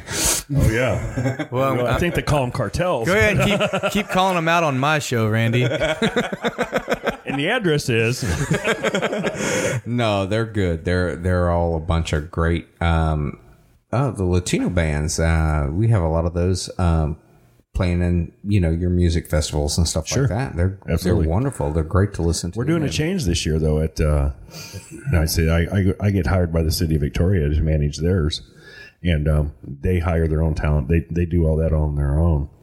Um, but we've developed a relationship that now that they send me the riders, they're asking me what I think about lineups and who's you know who's doing better than other because I can get on Pollstar, they can't. Um, Gotcha. but um, they're changing up. They've always Friday night's always been Tejano night, but the last couple years it's been yeah, you know. So this year Friday night's a tribute rock band night, which I'm freaking thrilled about. I mean, I got a Def Leppard band, a ACDC band, and a Journey band. Oh wow! so There's been a resurgence in I don't even know if it's a resurgence or just a surge of in the Houston area, greater Houston area, especially of these tribute bands. People just and Houston's always been, in my opinion, more of a cover band town. They don't Yeah, but you necessarily got, you the got original three acts. solid. You got three solid tribute bands here in town. Yeah. Um, Fab Five, of course. Right. Um, already gone. Okay. The Eagles tribute and Nightbird. Yeah, Nightbird. Yeah. yeah, that's uh, The Fleetwood daughter Mac, Stevie yeah, Nicks. Yeah, oh man, what's her name? Brooke. Brooke. Yeah, yeah, yeah. Uh, daughter of Yep. yeah. I don't know who. I just. What's their? Oh, that part I don't know. I don't know her that's, daddy or uh, nothing. Yeah, I, But I do know it'll that come yeah, to me in a second. Yeah, we've been friends on Facebook for a long time. That's what I know. there you go. But no, so like RCC even had a bunch. They've had um, the Spazmatics, and they've had a couple of. Uh, well, you know, there's five of those though. yeah, it's a franchise. Exactly. When I first when I first turned my my band into an LLC, now every year I have to report. I have to turn in franchise tax. Right. And I'm like, I'm never gonna. It's a band. Bands don't have franchises, and then all of a sudden you see, oh yeah, Welcome to apparently Texas. Spazmatics do. And I remember hearing an interview with Gene Simmons, and he was talking about um, at one thing he would like to do is have kiss bands that weren't you would never know if you were getting the real kiss or not. It would be like four or five different kiss bands, so they wouldn't have to travel as far, and they would play. And I heard him do an interview. I think it was on Opie and Anthony, where he was talking about doing doing something like that, and um and to where he would. Unless they booked Little Kiss, then you know for Right, sure. Right, then it's Little Kiss, yeah. There's a female version of Kiss out too, from what I understand. Well, there's a little Kiss version too. yeah, no, that's what I was talking about. Do they not wear makeup? Is it like an opposite thing? or- No, Okay. no, they're they're uh, little people. No, I know the little Oh. people, but I'm talking about the female. No, version. no, the female's dead. Same thing, same Yeah. makeup, everything. Yeah. All right. I can't think of the name of them, but Mm, interesting. Female. I, I don't know what a female. I mean, female kiss. Kissette. well, there's a there's a there's a female Led Zeppelin. Yeah, Tribute yeah, act I, I heard that. Yeah, it's a it's a thing, man, and, and people dig it. They eat it up. Like those, they would sell out. The Spazmatics would sell out every single time they played the RCC. hell, there's Like, those two cello guys that do oh, all Th- of that's the it. hard That's rock. the name. Yeah, yeah, Two cellos. Yeah. That's the name of them. yeah. They they. Have you ever seen that one with out, Joe man. Satriani? Yeah, That- shit, yeah. in the- I mean that off Yeah. the hook. You know, as far as talented musicians and playing some serious rock and roll. Oh yeah, doing ACDC on two cellos. Yeah, Oh yeah, I, I I think I've seen one of their videos or two. there's a- Yeah. Yeah, it's it's worth the watch. What's the other band? and Uh, it's- you ever seen Steven and the Seagulls? Yes. They're playing all kinds of weird instruments, playing all this metal music Oh, with man, banjos and uh, accordions and anvils. there, and there's been so many uh, uh, over the years. Uh, there's been hillbilly, you know. There, there's been you know with banjos and everything else, and uh, it, it it just goes. it's to good for the music scene. Yeah, it really is. It gives everybody, you know, some options and it's fun and it's different. Yep. And like it or not, but at least it's entertaining. And, and that's what it's all about. It's, it, I mean, personally, if I hear "Don't Stop Believing" again, I'll probably just choke. Yeah. But, um, but you know what? It's still good. It- it- and bands like Journey, and uh, I work with a, a really great uh, ACDC tribute band called Highway to Hell. Yeah. and they're out of Florida. Um, these guys are phenomenal. I have them. I've had them a couple times now at Lone Star Rally. Um, there's another one called Cowboy Kid that does a Kid Rock tribute. That's, I mean, this dude looks just like Kid Rock. I mean, down to the tattoos, Wow. and sounds just like him. This is dedication there, man. Man, that's some dedication for him. Cause Well, I- you know, he used to be a a uh, a singer on cruise ships. Oh, nice. he he's actually from this area, uh, Stafford, uh, Sugarland area. Oh, wow. My wife, my wife went to like middle school or elementary school with him at one wow. time. Uh, yeah. Well, I, I know Kid Rock. I mean, dude puts on a hell of a show, man. It is just kick ass, and uh, he always puts on a you looked at the two cellos, didn't you? yeah. I can hear Yeah, it. he did, and um, Production. we're we're getting production values in our show here.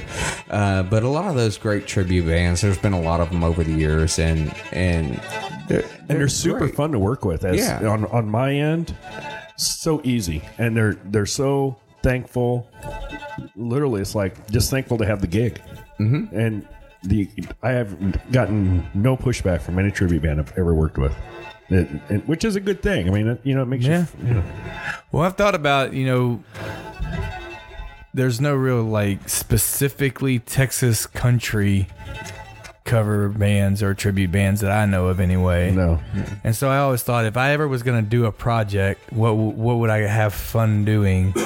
I've I've thought of a great tribute act, Yeah. except it would be a tribute towards the genre, not necessarily a band. Right. That's But what I'm I've, talking I've about, already yeah. got I've already got the band's name. If I ever I need to franchise it, yeah. No, go ahead. Don't put say it. No, no, no say no. it right now, right here. I I'm want to getting call my it. pen. I want to call it flannel, Flannel. and it's going to be nothing but '90s grunge. There you go. Yeah, there, you, go.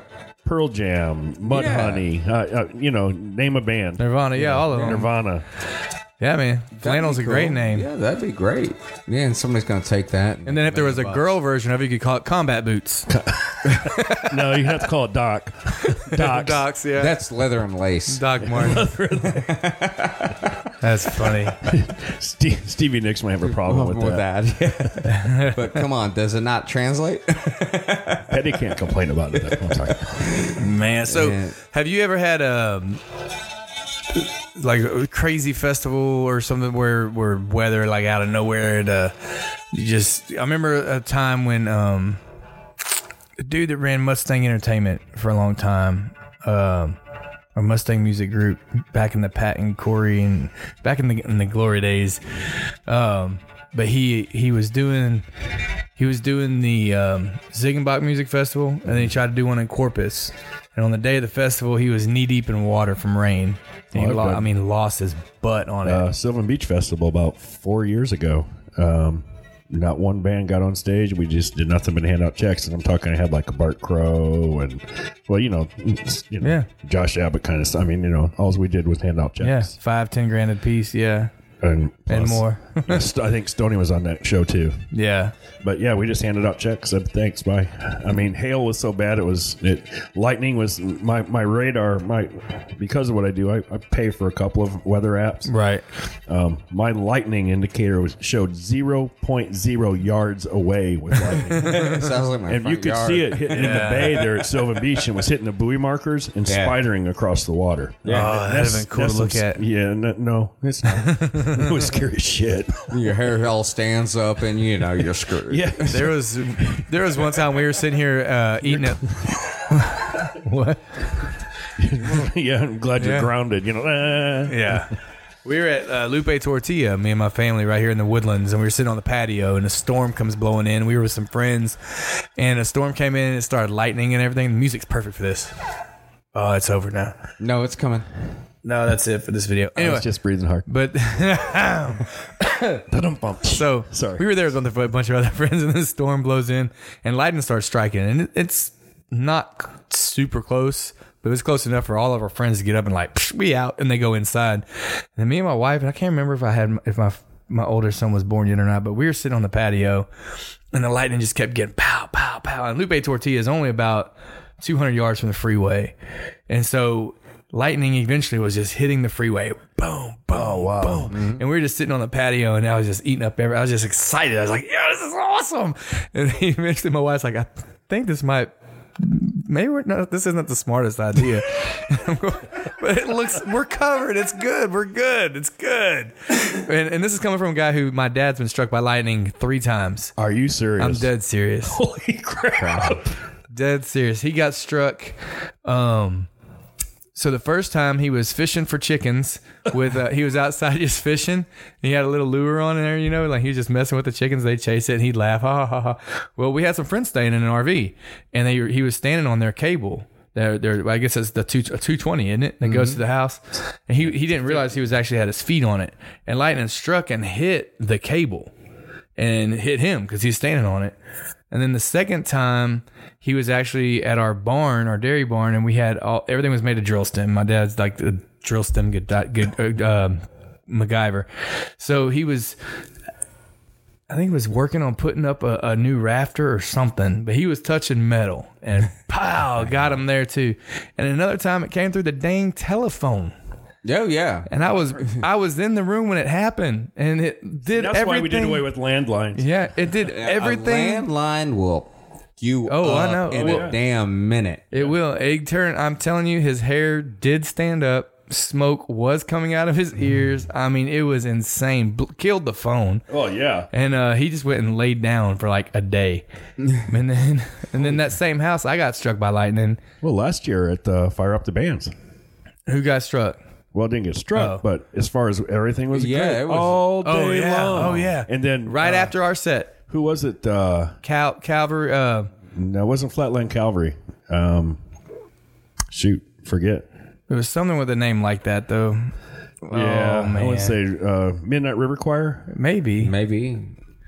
Uh, anyway, about halfway into their set, then three quarters away into, I mean, that rain just started coming in sideways, and we had to get off stage. And then, of course, Josh Ward was the headliner Yep. that night. Y'all had to clean up and get ready for him. had to clean up, get ready for him, and we had to. Yep, it, it held out because I remember it was it was actually spotty showers through the day because I remember one time I was playing and it started raining but the sun was still out and it was beautiful and I was singing a song about rain. Yeah, Scooter Brown wished they had uh, rained a little bit on him. Did you see Scott after that set? Did you? see Oh yeah, he was there? soaked with I've, sweat. I've never seen anybody so wet with sweat in my life. it was I mean, he sweat humid- through his jeans Oh, from his waistband to the hem. Yeah. Wow. I mean, literally came back behind the stage. He was took off his sweaty. boots and just peeled. He was sitting behind the stage Just in his peeled it underwear. off. peeled everything off. We got him a bunch of water, and, and yeah, I thought he was going to fall out there for a little bit. It was- He, it was he hadn't humid. played in Texas in a while. He'd been doing all that Yeah. up north Nashville stuff. Yeah, all that low humidity shows. Yeah, no, I do Welcome remember back that. to Texas, dude. I do remember Yeah. that. There was one fire up the bands we did, and um, I can't, I couldn't tell you which year it was, but when I didn't drink enough water before the show, and I remember looking back at my drummer and doing something stupid, and then trying to spin around all dramatic like, and then I just lights out for a second, and I somehow it just I caught myself right before I was fixing to hit the ground, and I put one hand down. And I was up and I was fine, but just that sudden that movement of that Yeah. thing, ooh, I was almost done for. Yep. So it can happen quick on those Yeah. summer You've got to hydrate. That Yeah. doesn't mean with Budweiser. no. Well, you know, it's just that you just don't get enough water. you know from the beer. thing So you got to drink a lot more beer to get a You- bottle of water's worth the thing of water. about the hydration thing is though is you really have to hydrate a day, Before. two days Yeah. before. Or certainly. Um, doing it as you're sweating is doing you absolutely Yeah, no, no good good. whatsoever. So that's typically like uh, my later shows in the fall or you Mm-hmm. know summertime, July and stuff. Mm-hmm. Two days, a day out. Yeah, Yes, I'll you- drink more you- water than I should. well, it's like when we play football. That's what they'd make you do. On Thursday, you start drinking a lot of water, and then for Friday night's game, you, yeah, you're young. We didn't get water. Yeah, you, yeah. you had to be really doing good. I at didn't say they gave it to us. I said they made us. They told us to drink it. yeah. They gave us salt pills. Yeah, that was for the kids with the cramps. Yeah. Yep. And I never got the cramps. I, I got the broken leg and the torn muscles and the stitches. yeah, a banana and a bottle of water. Yep. Yep. Wow, you got bananas too, man. You guys, Yeah. you guys treated right up here in Texas. Different generations. No, that was Scott. Florida. we knew better because we lived on the beach. You know, it's like That's true. It's the salt, even the salt air would even suck. Well, I it grew out up up even north. more. I mean, I grew up in, in northern Indiana. In fact, mm. from where my house was, I'm like in just a stone's throw from Notre Dame. Yeah, Um, trust me when I tell you, it gets every bit as humid there as it does here. Certainly, because yeah. where, I, where I lived, you get all that humidity is coming up off of Lake Michigan. Yep. Well, see, um, I don't know if you and I have ever talked about that before. Now, so I got family that lives in Lake, um, in Michigan City and Laporte, Oh, yeah. and I know um, that's that. so yeah, that's full disclosure. Um, I was born in Michigan City, Indiana. I'm not. I'm not Texan. So you're a Hoosier like me. shit. I was about born that? in New Jersey, so um, I'm sorry. my- Knew what? I, I moved down here. on Fort Dix. It's like New Iberia or something. I don't know. No, I was born on a military base. Thank Oh, you. there you go. Fort Dix. Yeah, Okay. I was a C-section baby. I was born in a, born born in Section C at a Hank Williams Jr. concert. Uh, there you go. born on the back seat of a Greyhound bus. That's right? a Larry the Cable Guy joke. I can't take credit for that one either. I need my own jokes. Damn it. Hey, at I'm, least you're I'm a giving I'm a credit for comedian it. cover band is what I am. I'm a com- I do comedian covers. Okay. Can't get away with that in comedy. You know that's what sucks. You Like Instead music. of the blue collar tour, you're going to do the pink collar tour. I do the studded collar tour. studded collar and handcuffs tour. That's a whole different show. That's a whole different show. Coming up at midnight. right. studded collars and. Oh, don't spit your coffee everywhere, Scott. It's not worth it. Studded puppies. So that's gonna be my new adventure. I'm Even gonna start Wolfman having. couldn't I'm gonna that. have up all night with Josh Fuller. Uh, 888. I don't have. 70s AM radio from the border. There you go. Oh man, we could have a show where we brag about uh, brag about invisible things and call it boast to boast instead of coast to coast. Hey, That'd be a good show. Have you ever listened to, uh, I don't, you know who Adam Odor is? Yeah. Oh yeah, Okay. Have you ever listened to his podcast? I've listened to an episode or two. Yeah. Yeah, Bad Truth. It's, Yeah. It's pretty good stuff, man. Yeah. He- He, and I need to swap spots where I go to his show and then he comes to mine. hey, Or we just record one show from two different microphones. that'd be interesting. Yeah. It'd be the same show. Just record it one time. We just play it from. we just post it in two different places. I, I like I, I like his show because of the perspective that he brings to it as an artist, especially when he talks about playing festivals. Yeah. His, you know, goes to a festival and there's beer, for, for days, but you can't find a bottle of freaking water. Right. Yeah. I've always promised him, you play on one of my gigs, trust me, you will always have water, dude. there is always plenty of water. Yeah. Yep. and there's always plenty of beer too. Yeah, yeah, usually. But I generally, um, I don't know, man. There was a time when I drank a lot of beer and all that stuff. Uh, anymore, I just want water. I'll drink a whiskey before and a whiskey maybe after. Even my shows now, where I sit down, I'm like doing the acoustic shows. I, I have one now. It's an old fashioned. Apparently, I wish I had an old fashioned my whole life. I'm new to the game of the old fashions, but They've only been Pacific around Yard for House, 60 years. yeah, Pacific Yard House makes one a hell. I've, of I've heard they make a good old fashioned. Man, it's delicious. Uh, get it with the Bulleit rye. It's really good. But I'll sip on that all night long, and I might get a second one. But I don't know. I just don't. That whole chugging beer, chugging beer, chugging beer, and doing a show. I, know have- I've done it. I have two drinks at every festival. Yeah. You- You've you've ever noticed you've never seen. No, drink. I've never seen you drink. I have one drink at the end of the night when my headliner goes on. Mark and I's tradition is we do a shot, yeah, your job's basically And for the that's night. it. You did. Yeah, it. you're done. You did it. and then I'll do that again the next night. And then usually if it's a three day festival on Sundays, I don't because then we got to load out and do all Go that to stuff. church. Yeah. yeah, No. yeah. Go to church. We'll say a prayer. Holy water. We'll do communion on Sundays.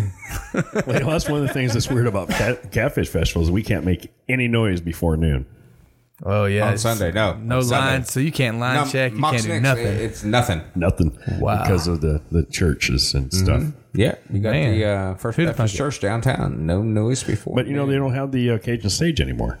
As of last year, they did away with the Cajun stage. They have a, a party tent now, which is really cool. Last last year they had the Molly Ringwalds there. okay. Yeah. Yeah. yeah. Um, this year uh, they're going to have it's just a whole mix. It's This year it'll be Scott's band, cut. Flannel. flannel. Flannel will be uh, yeah, making their premiere debut. Hey, if I could find the artist to put that together and play, I would market it like a Hey, did. my drummer would do it. He'll he he wears combat boots and flannel. hey, I think your keyboard player might even. Oh, mate, my keyboard player would be perfect. My, my keyboard player would be perfect. He's got his checkered Converse and uh no, he, yeah, he- I've he- heard him. Uh, you know, play. a Oh, few he's of got the those tunes. He's got the tunes. He's got any tune you need up until the '90s. He's he's he's in or through the '90s. But I need that David Grohl guy behind on the kit. You know, Oh yeah, Yeah. yeah. Well, good luck with that one. Yeah, that one's gonna be hard to find. can you imagine being the drummer for the Foo Fighters when David Grohl's your front man playing guitar? Right, with a broken leg, and it doesn't matter. Shit. Dude just is a beast. Speaking of broken legs, so show came up. So we've never asked her. We've really never talked about this, but I, I don't listen to a lot of country. Right. Um, I listen to artists that I like, Yeah. but um, I'm a metal and blues for the most part. Did you see the show that came up yesterday? It's coming to the Woodlands I did not. in August. Rob Zombie, Yeah. Yeah. yeah, Yeah. yeah, Yeah. And and the Dope Show. oh. Marilyn Manson himself, the Evil Twins tour. Yes. So I guess you're not doing any shows that night. I won't be doing any shows. I'll be going to a show, and I don't Yeah. go to shows very often. The last show I went to at Cynthia Mitchell Woods was a couple years ago to see Soundgarden and Nine Inch Nails. Wow. Yeah, that was a great show. Phenomenal show. I, I uh, my daughter was in a high school band, and that was our um, the band boosters ran one of the booths there, you Okay. know, to raise money for the band. So I volunteered and got to catch tons and tons of great shows. And then my daughter, when she was coming up, she wanted to go work there, so.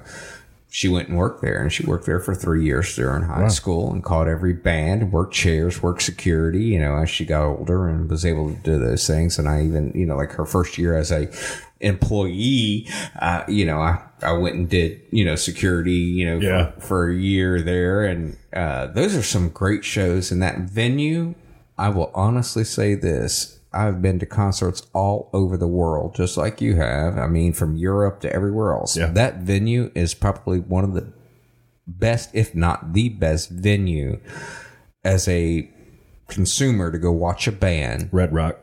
Yeah. Well, we're, I mean, come on. I said one. One, I no, mean, Red Rock is probably the best. I've never been there for a show, but every artist I've been to Red ever, Rock for a show, uh, Every artist I've ever talked to said it's just a phenomenal place to play. and it, it's a great place to watch as well.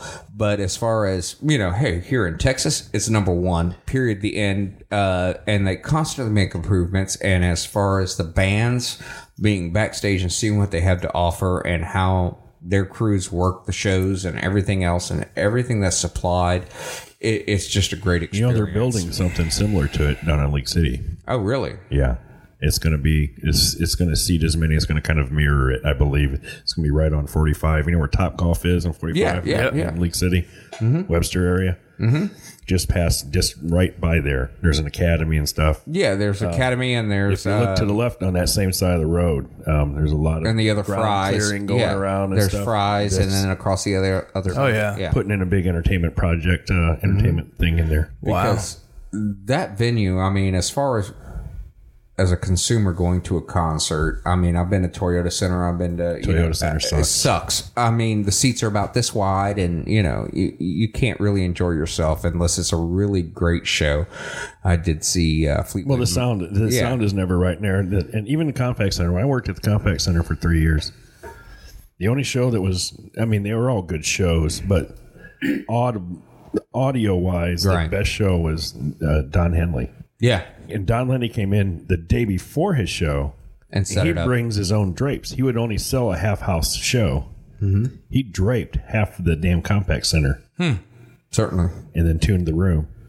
And then they had a show, that was just It is. Wow, the, that's the very best cool. show I ever seen at Toyota Center was Fleetwood Mac. wow. Uh, and I've Yeah, seen Hazen- Clapton there and everything else. I mean, Hazelin went. There. I've seen. Yeah. I've seen Clap, uh, Clapton at the Compaq Center. Janet Jackson, Mm-hmm. um, Kid Rock, Limp Bizkit. yeah, all those good things. yeah. we- So, so before we before we get out of here, um, give guys like me and other guys that are might be fortunate to get their first gig booked at a festival, what can they do to make your life easier? I mean, in, in shortest, simplest, easiest terms, like just what can these new dudes that come in? They're full of steam and piss and vinegar, and they just to make to make their job easier. Where you want them back again? Be nice. Be I know it's stupid. It sounds it sounds silly. It's, it's the old Roadhouse thing. I know, but you know It's what? true.